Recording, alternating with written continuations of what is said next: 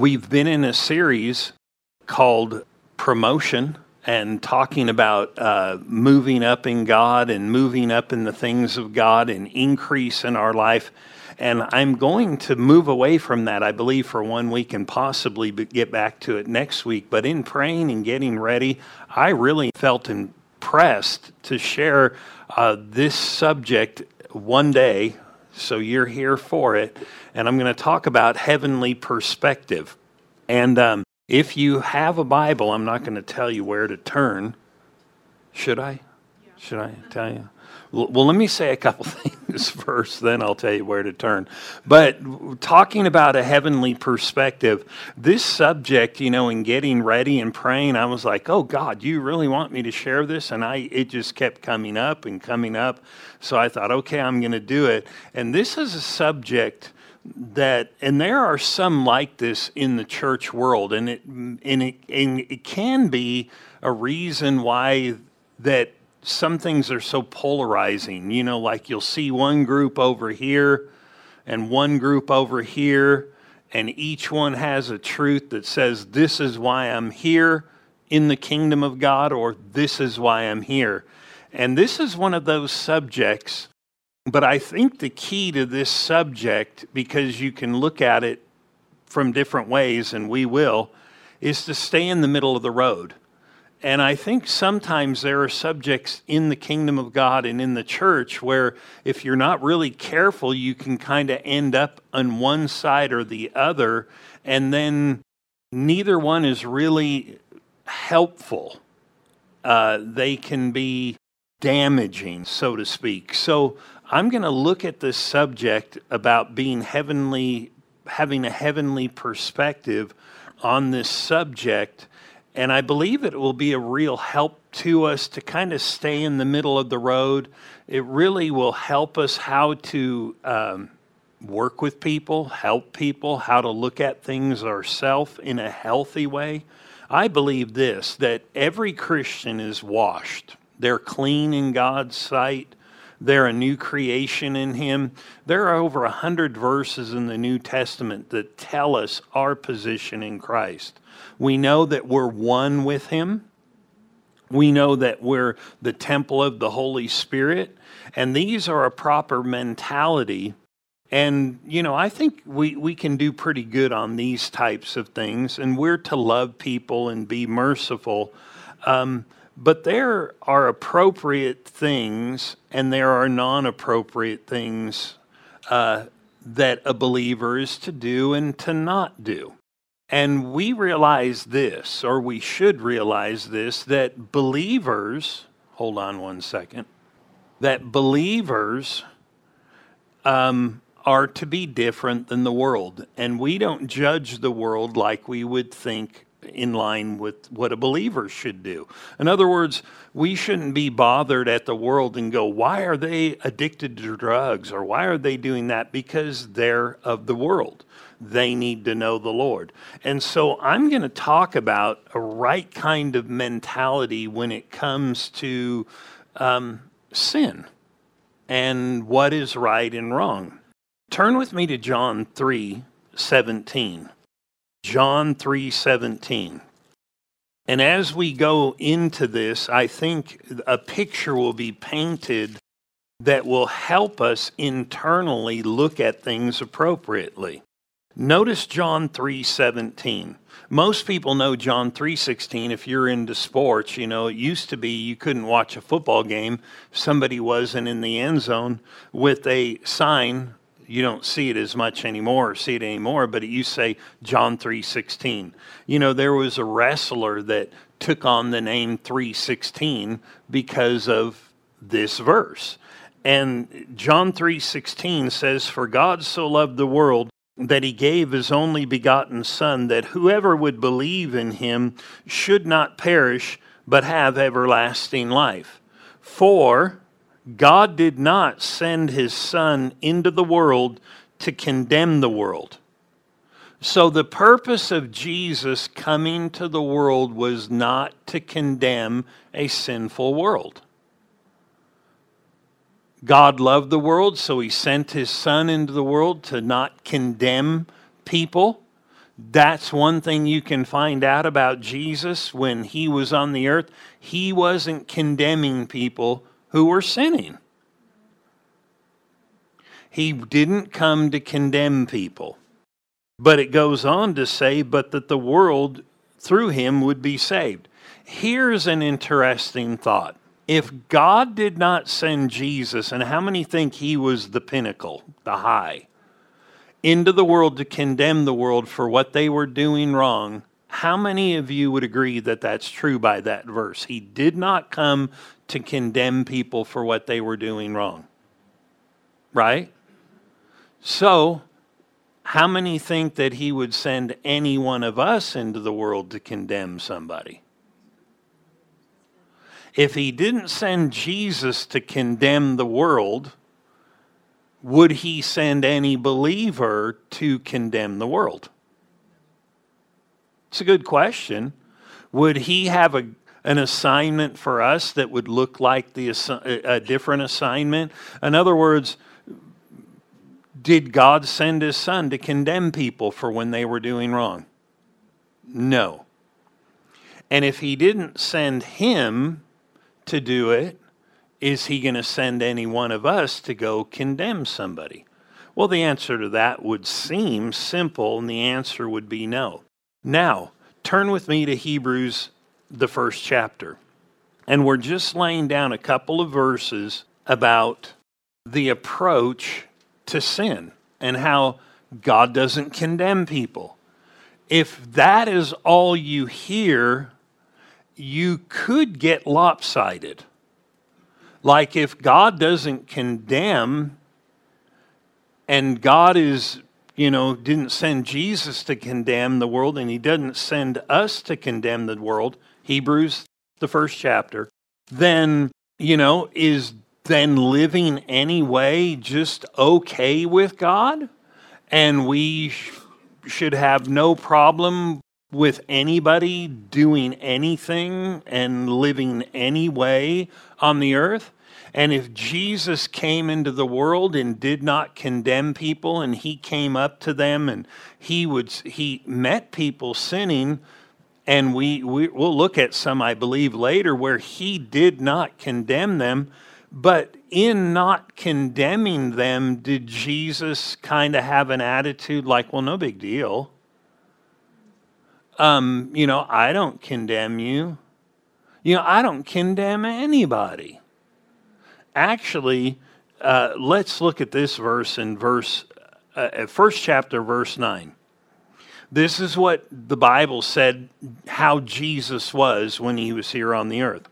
And it said, You have loved righteousness or right living and hated lawlessness.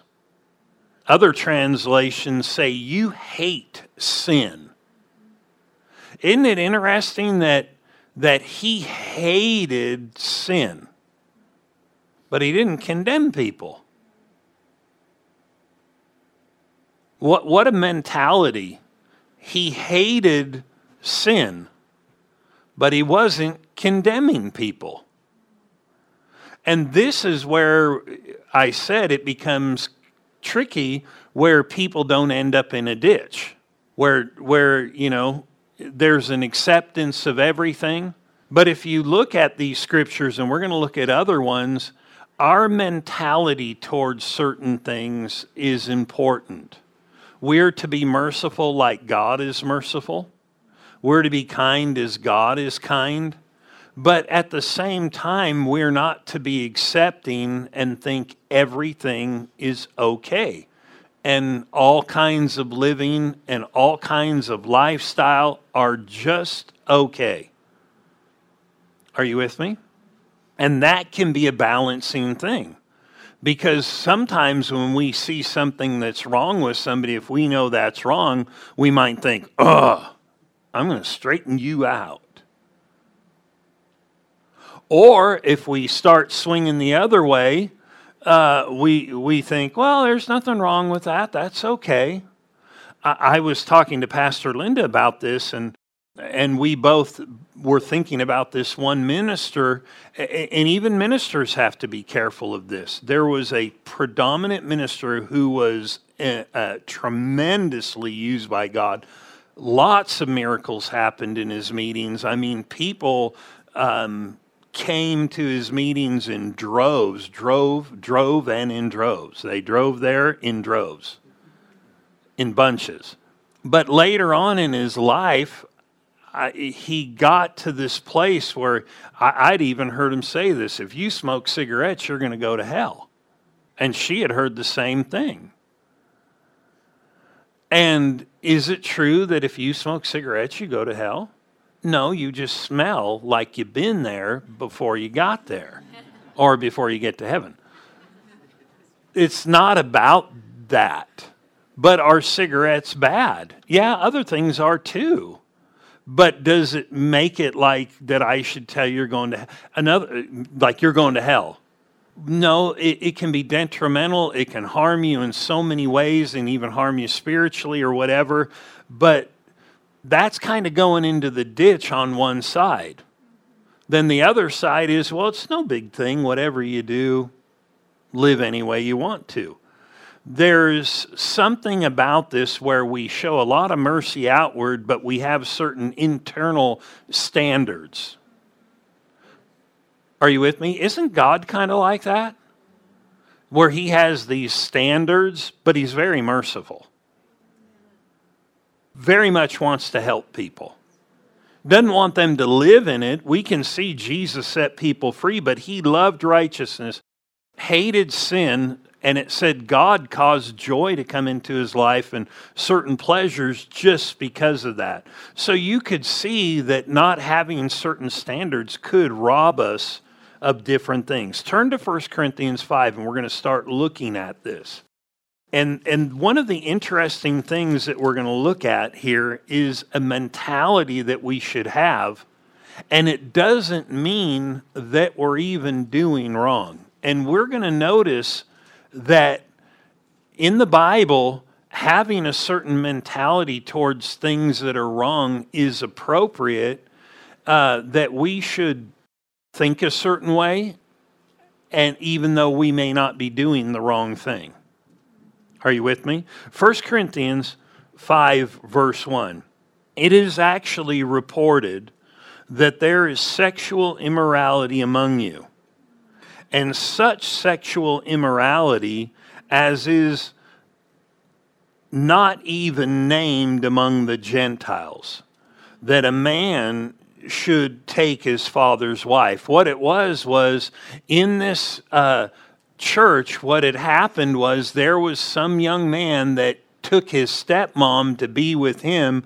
Uh, she's married and he's now cohabiting with her. And uh, all the people are knowing this and nobody's thinking anything's wrong with it. Now, here's the issue only that guy and that lady are doing this, but he addresses the attitude of the church. Now, what they are doing is wrong. And we can see that sexual immorality is something so different in the Bible than every other sin. I mean, it's, it's a different one. Even so much that he said that because of sexual immorality, there comes a joining of the two. And he said, every sin that anybody will ever do is outside the body. But anybody who commits sexual immorality, and he tried to explain this, that they're the temple of God that you have now been joined in union with Christ and you're one with Him. And now, when you do this, if you do any sins, you're doing them outside the body. But when you do this, you actually sin against the temple of God and you join Christ to a whore. That's what he said, not me. And that's well, wait a minute, you know. And then he talked about destroying and affecting the temple and and this union thing. And he was talking about all this, and he was saying, You guys are not even the ones committing it. And he goes through all this in these chapters here. But verse 2, he says something very interesting. He said, You are puffed up, or literally arrogant, or you are becoming prideful. Now, pride from a Bible standpoint, most of the times, is a very, very derogatory thing. It's a very self driving thing. It is actually what caused Satan to fall. And so pride is a lifting up of our own self, our own way, our own ideas. And he said, You are puffed up and have not rather mourned. Now, think about this. We're talking about getting the right perspective, a heavenly perspective, where we don't end up on the ditch on one side and we don't end up on the ditch on the other side. We're not accepting of everything. We're not rejecting and mean to people. That's why I said it's easy to see where people get off. And you can go to one church and you do something wrong and you're, oh, oh. and then you go to another church and it's okay, you can do whatever you want to. There's somewhere in the middle that each person needs to know what the standards are and exalt those internally, being merciful outward, but having some kind of inward structure where we go, this is wrong. I'm not about condemning people, but I am about being salt I am about being light to the world. I am about doing what is pleasing to the Lord. And what had happened to this group of people, uh, they were totally accepting of this like there was nothing wrong. And then he explains this is why you're thinking like this, because you're actually getting full of pride and you're actually arrogant. Somebody might think, What do you mean I'm arrogant? But he said arrogance inflates and makes things acceptable. Are you with me? He said you should have rather mourned or gone, oh, that's not right.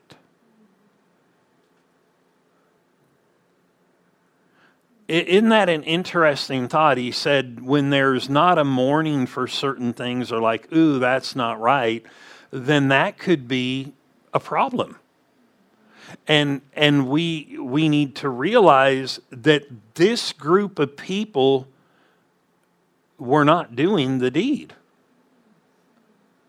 he he told them they they need to deal with the person who's doing the deed but he talked to them about a right way to look at things and he even goes on to talk about having this kind of attitude actually could possibly allow uh, more things to grow inside of us of acceptance that's inappropriate for wrong things. Turn with me to Ezra, back in the Old Testament. If you're wondering, it's on page 419, depending on your Bible. And uh, this is another one of these types of things where um, we need to look at things and we need to realize the world is going to live certain ways because they are the world. But as a believer, we're to have internal standards and live a certain way because we want to please God. But one thing that I find that's so interesting about this set of scripture, and we're going to begin in the 10th chapter, but back in the ninth chapter, we find that Ezra uh, starts searching through scripture and different things and finds out that the lifestyle that the people were living, not him, was not acceptable before God. They had been marrying people that were not covenant people. They were warned, don't do that. You know, we, we recognize uh, the value in this marrying somebody who's compat- combat, compatible, not compatible. That would be maybe not what you'd want, but where they're compatible with you. We look at that type of thing. And God looked at that and said, hey, here's an area of compatibility that's hugely important. If you're going to get married, marry somebody of the covenant. Don't marry these people who are serving false gods because you will see that they will draw you after them. And so he he he tells us these things, but the children of Israel had been taken captive and they started compromising and they just hadn't been rooted in the truth like they had been at one time. And they were starting to accept some things and ideas that were inappropriate. Now, Ezra's not doing it. Some of the things that I find here in this set of passage in the ninth chapter, as he's kind of going through this mourning for what is wrong and what the people are doing, even though he's not doing it.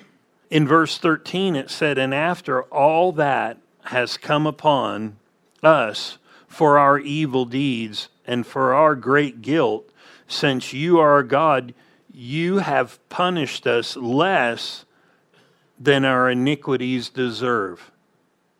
Now, remember, we're talking about perspective and gaining a correct perspective, even though he knew what was wrong, that these things were wrong. One thing he observed, he said, Wow, God, you're, you're not even paying us back what we deserve. In other words, there's a just punishment, but that's not how you are.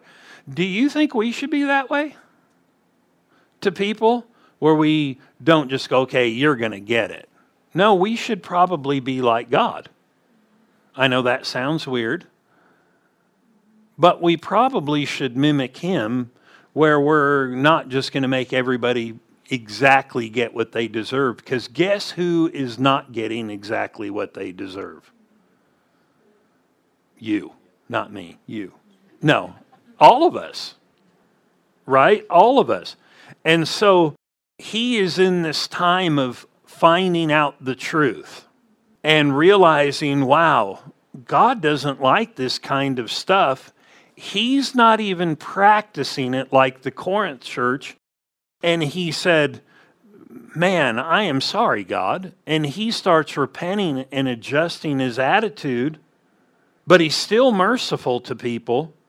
But he's not, he, he's, he's confessing, he's saying this is wrong. Notice the 10th chapter, the first verse. Now, while Ezra was praying, and while he was confessing and weeping and bowing down before the house of God, so this is where he's at. He's at the house of God going, Man, we've been just messing up, God. This is not appropriate. What is he doing when he's confessing, when he's declaring these things?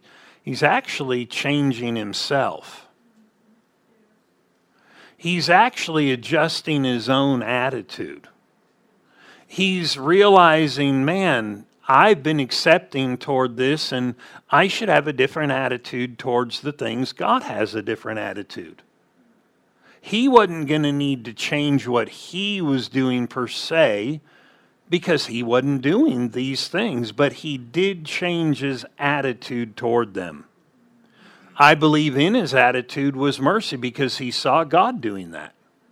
But he said, as he was doing this, a very large assembly of men, women, and children gathered to him from Israel, uh, for the people wept very bitterly. What happened was, as the leaders started seeing this and changing, it started spreading through the people, and they went, Man, we're compromising. You know, when we're salt to the world, not just by telling, but by a light, people, you know, and by a certain kind of lifestyle, people look at that. They know there are things different. You know, we can preach and we should. You know, it's been said, you know, live it in front of them, and if you have to, share it.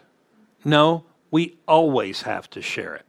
But we do because people can't be saved unless we share but we should live it in front of them. We should have internal standards. We should be full of mercy for other people, but we should recognize there is right, there is wrong. And what happened here is he's been repenting, he's been uh, fasting and praying and declaring, and it starts infecting the rest of the group. They start realizing the way we're living is not right. And it said, and uh, this group of people came and they start saying, We've trespassed against God. In the next verse, and have taken pagan wives, and it goes on to say different things. But what had happened was this knowledge that one man started holding to started spreading through the rest of them, and people started repenting. I remember I had the opportunity to uh, lead one of my coworkers to the Lord. This is years ago, and um, he got on fire for God. And I mean, he just loved God, and he's starting to go to church. And I remember one one time after work, he said, "Hey, you want to go to Denny's? Who doesn't want to go to Denny's? Of course, I'll go to Denny's. Moons over my hammy? No, Thunderbird or whatever they are, Superbird. Sorry for those Denny's people. Get yourself in trouble. But I said, "Yeah, we'll go." So so he drove and I drove and when we when he pulled up, he got out of his car. He came over to my car. He said, "You want to read the Bible before we go in?" And I was like, "Cool." So he he had a Bible in his car. I had one in my car. He said, "Well, I'll just jump in your car." And I'm like, "Okay." So I grabbed my Bible and I just opened it up, and I remember I happened to be in Galatians, the fifth chapter, and so we just started reading. You know, just a few verses. We were in the car maybe, I don't know, three minutes, four minutes and then, you know, we read this and it said, you know, uh, about fornication and some other stuff. And I remember we got out of the car and started walking in, and he was like, wow, that was so cool. Man, don't want to do any of that stuff. You know, it's like idolatry and all this stuff. And he's like, what's fornication? Well, I probably did, wouldn't have known because it wasn't a word you know. People aren't just like, oh, you fornicating? Oh, uh, you know they're fornicating. You know, I didn't know what that was. But at that point in life, by that point, I did. I said, well, that that's just sex outside of marriage. And he looked at me and went, really? I went, yeah. He goes, well, I better change. Well, he had a girlfriend. He had not been saved long. He didn't think anything of it. He's new. But man, what the word did, and he built this standard up inside of him. He said, I got to change. He didn't just say, well, you know, the Lord's merciful, the Lord's forgiving. He realized, wow, that's not appropriate and when that truth came and that's what happened with them as he's praying is in the temple finding out what the scripture said. He starts adjusting and it starts affecting other people. And um, and like i said but ezra was not the one who sinned. So what was it that ezra was doing? He was changing heart attitude and heart motive. And that's a huge thing Turn to 1 Corinthians, the 10th chapter. And this, you know, we live in a world that, that you can watch shows, uh, movies, that you have to guard yourself lest you see it enough and you go, well, is there really anything wrong with that? We need to make sure we're bolstering up the, the beliefs we have that come from God. And what had happened, we see back then and in Corinth, is that they had kind of started accepting everything as okay and thinking, well, you know, whatever will be, will be. And they realized by seeing the truth that there is some kind of line.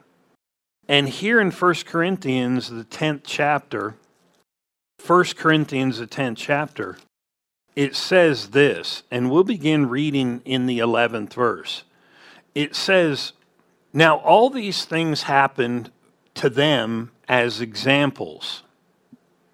Now they were these things that he wrote about were Old Testament scriptures.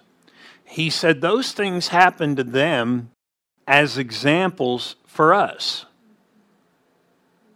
In other words, we can learn something we may not be under their covenant because we're under a new covenant in the Lord. We're different than them, but there are examples, and these are those examples we're to live by. And so he said, Now these things happen to them as examples. They were written for our admonition or for our instructions upon whom the ends of the age have come. Now it goes on to say, Therefore, let him who thinks he stands take heed lest he fall. He said, Be careful when you think you're standing properly, you might just fall. And what was he saying, and why was he giving this warning?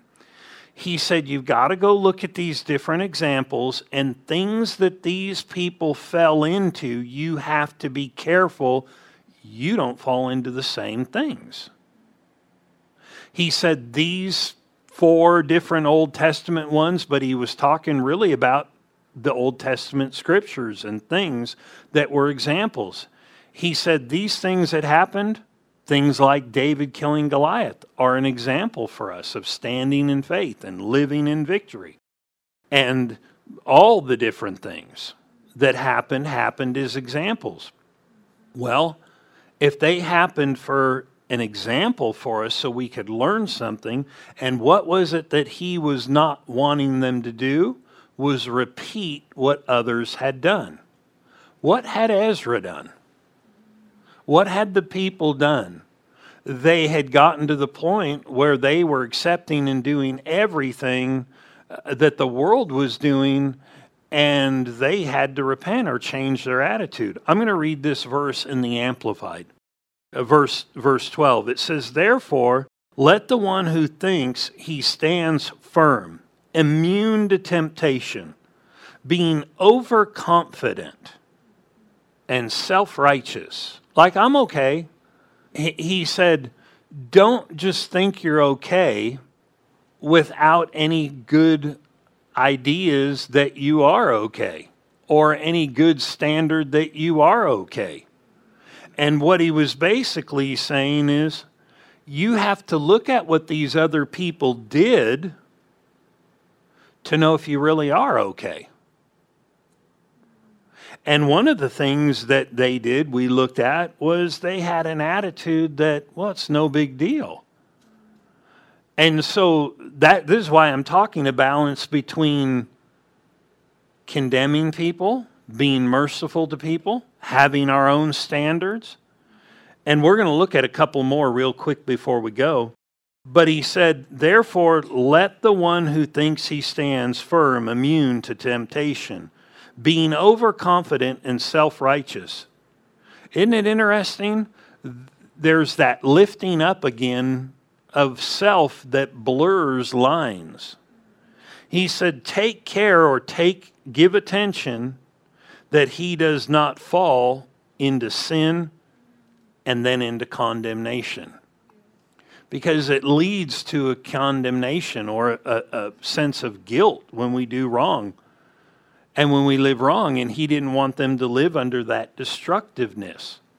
But he said, You're going to have to evaluate different things in a proper light, or you could repeat what was done. And so, what are we talking about? We're talking about a balance between knowing what's right and wrong, living it for ourselves, having a standard, you know, like this is wrong, but being merciful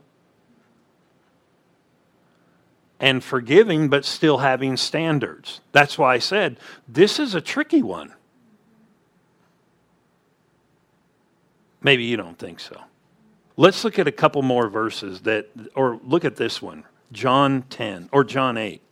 And we'll see again how Jesus lived this kind of life where he didn't accept sin. He, he didn't say, Yeah, sin's okay. You could do what you want to. I love you anyway. And th- this is why I was saying these things have to be built into us, or we can come across like some girl gets pregnant, you know, she's some in some church and everybody's like, she's pregnant. Urgh. Well, where's the guy? Get him in there too and er him. And now now now we're going to treat her bad or some group will and the little baby who's innocent is all get out. You get where I'm coming from? We don't accept and say, well, that life is just okay. But man, we want to be merciful to her. We want to be merciful to the baby. You get where I'm coming from? We don't want to be like, well, we're not going to give you a baby shower because you did this wrong. We don't even know if she repented or not. But we'll do it to the one, the other one that, you know, got married and did it this way. Why don't we have a standard and go, okay, if what she did, she did whatever it takes to, none of us are without sin. Let's have a standard. Let's know what's right and wrong. But you know, in different matters, why, why can't we be kind? Why can't we stand up internally? Maybe they would look at us and go, Yeah, there is a life. They probably already know. They probably already recognize, man, I missed the mark. They don't need a bunch of people to beat them up. Amen. See what I'm saying? It's kind of a line because you're not trying to celebrate the act that caused it.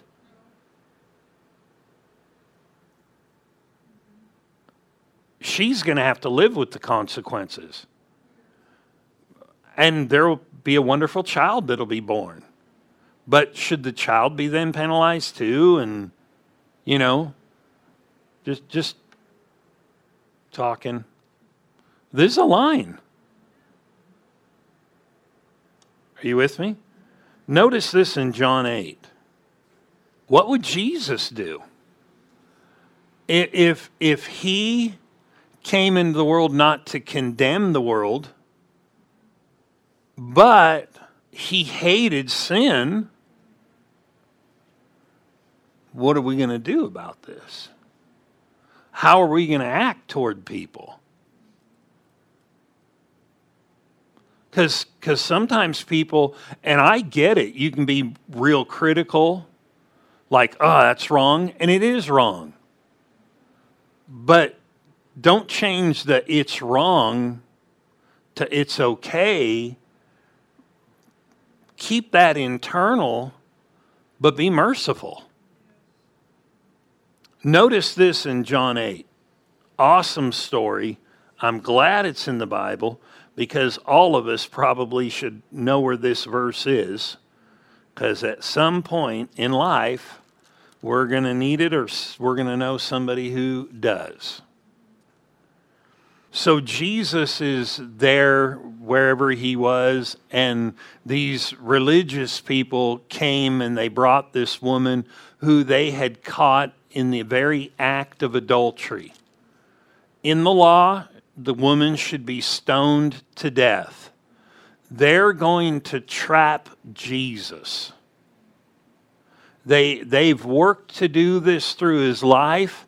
And think about it. He loves what's right and he hates sin, but he doesn't condemn. And they know he's a keeper of the truth. So we're going to get him with this standard of truth and we got a woman in the act of adultery. What's real fascinating, for some reason, they only brought the woman and not the man. According to the law, they both should be stoned to death. You know, there, there was no ifs, ands, or buts about it, but they brought the woman. You wonder, was the man in the group? Was this a setup? Well, we know it was a setup. So they bring this woman and they pull out the scripture. How many of you know we need to be teachable and tempered by love and mercy? It'd probably be better to err on that side. But the idea is not erring and trying to get in the middle of the road the best we can. How many of you know it's, it, there is something to be said about staying in your lane when you're driving? How many of you know it's a constant effort? You're constantly doing this. I've done it. I remember driving to Oklahoma the first time and going through the panhandle of Texas. There isn't a straighter road anywhere. I remember locking my elbows well, you can't do that long because you, cause you think, okay, I'm going to aim down there and I'm just going to not turn my hands or I'm just going to stay right in the middle. Man, I wouldn't be here if I stuck with that. I would have been in a major accident. Because you have to, even on the straightest road, make adjustments. So I don't know where all of us are. Some of us might be really in the middle, some might be on one side or on the other. But wherever we are, let's have mercy on everybody. The idea is to get somewhere in the middle of the road on this subject. And here, Jesus is our example. The Bible said how we ought to live. And they said, you know, in the law of Moses, this woman should be stoned. She was caught in adultery. What are you going to do about it? Because they knew he was kind and they knew he loved people. And they thought, we're going to move him over here because we've got a scripture. And they did have a scripture. But he had already learned to beat the devil by countering scripture out of context. And so we'll read in verse 10. No, we'll go back to um, verse 7. No, we'll go back to verse 5. Now Moses in the law commanded us that such should be stoned. But what do you say? In other words, are you going to go against Moses? That would have destroyed him if you're going to go against the word.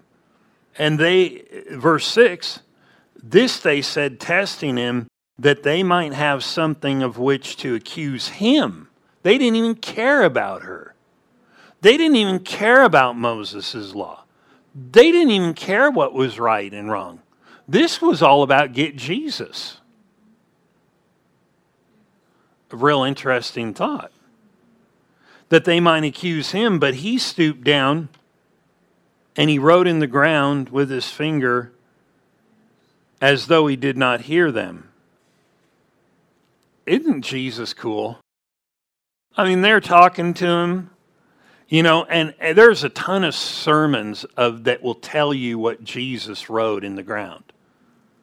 I know exactly what he was doing. Anybody care to know?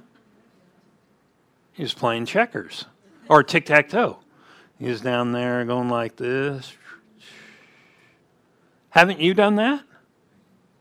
Some of you all got quiet on me. You're thinking he didn't do that. No, we don't know what he did, but he was writing in there. And so we can't tell you what he did, and nobody should attempt to, unless you're talking about playing tic tac toe. So he's just ignoring them. Verse 7 So when they continued asking him, and he's just ignoring and ignoring and ignoring and not going to deal with it, not going to deal with it, and not going to deal with it, and not going to deal with it. Then finally he raised himself up and said to them, All right, guys, he who is without sin among you, let him throw the first stone. Okay, it says it. Now, since you're judging her, this is good. Since you're judging her, go ahead because those who are perfect should be able to chuck a stone. So if none of you have done anything, be the first one to throw a stone. I wonder if people forget things when they start judging. They forget about moi. And again, he stooped down and finished his game of tic tac toe. Then those who heard it, being convicted in their own conscience, internally, not just in their head, they went, uh, me, me, I, me, I've done wrong. Now we're talking about how to live this life and what we should have internally was Jesus accepting her life he wasn't even dealing with it yet. He was now dealing with other people who were in this ditch of kill them all. And he said, You're at fault too. And we know the scriptures he who shows no mercy will find no mercy. In some sense, maybe he was kind of helping them. But it says they each went out one by one, beginning with the oldest even to the last. And Jesus was left alone, and the woman standing in the midst. And when Jesus had raised himself up, he saw no one but the woman. She was the only one left. Everybody else is gone, all her accusers. And he said, Woman, see, you're allowed to say that. Woman? I mean, you could get in trouble. Jesus didn't. Woman, where are those your accusers? Those accusers of yours. Has no one condemned you? In other words, all the condemnation that was being heaped on you by these religious people going, You're wrong, you're wrong, you're wrong. All that condemnation has now just been removed because the people who are condemning have been removed. And he made a statement. He said, The perfect person is the, la- the one who's allowed to condemn. You know, he was the only one that was perfect in the bunch that could condemn. But he wasn't sent into the world to condemn, but he didn't like sin. She said, No one, Lord, no, nobody's condemning me. They're all gone. And Jesus said to her, Neither do I condemn you. Just go back and find that guy and finish what you were doing. No. He said, I don't condemn you. Go and quit sinning. Really? Just go and don't do it anymore? Yeah, I'm not condemning you. Just don't go and do that anymore. Then Jesus spoke to them again, saying, I am the light of the world.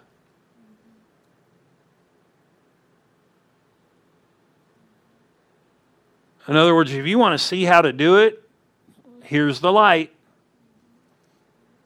He who follows me will not walk in darkness, but have the light of life it's real interesting that he worked this balance. Now, understand this. I'm going to say this, and I wasn't going to, and we're going to close. This is extra. We are not the government, we are the church. You are a believer.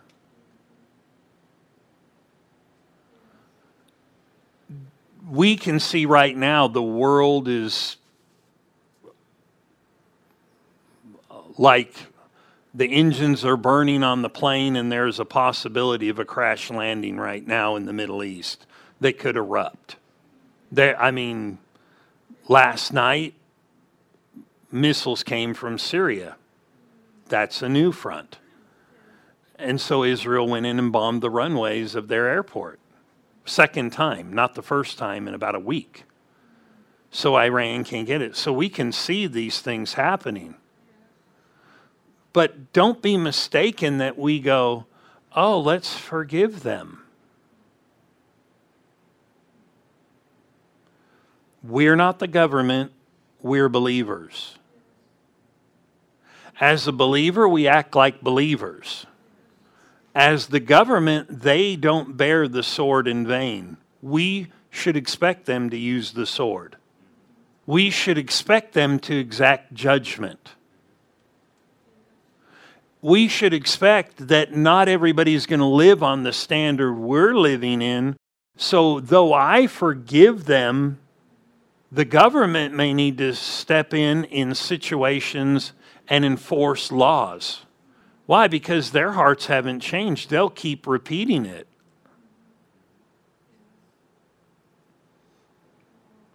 Thank you. Because if you think like the church, the the government should act like the church, we would get run over, we'd get in trouble. But the Bible's clear on it that the government should act different than the church So I could work in the government and be in the military and kill somebody because I had to. Because if I just say, Well, I forgive you, their ideologies could be so bad, or somebody on the streets could be so bad. It's a mistake for us to think there's good in everybody. It's actually unscriptural to think that way. The Bible said evil men and seducers will wax worse and worse as the end comes. So we need to realize there are people with ideology, ideologies, ideas that force has to be shown. That's what they know. They have to be locked up, they have to be stopped, or we have to fight them. Because if we just say, well, we'll forgive you, they'll turn around and stab you in the back because their heart is not the same. You understand, these are balancing things to find the right line. Here's what we don't want we don't want to hate the Jews and we don't want to hate the Palestinians. We may, there may be some really wrong Jewish people and there may be some really wrong Palestinian people, and there might be terrorist organizations and they're all bad and whatever. We just need to realize we're first believers. We care about their eternal salvation first and foremost. But that doesn't preclude the fact that if we didn't as a nation or Israel didn't do something as a nation or some country didn't do something as a nation, they would just get run over. Understand there is a difference between what I'm talking about, our lives, how we function, and some of these other areas. Because you could end up in a ditch and think our government should forgive everybody even student loans. Wait a minute. I'm sorry. I'm sorry. I shouldn't have said that. We were going so good until right then. Let's bow our heads and pray.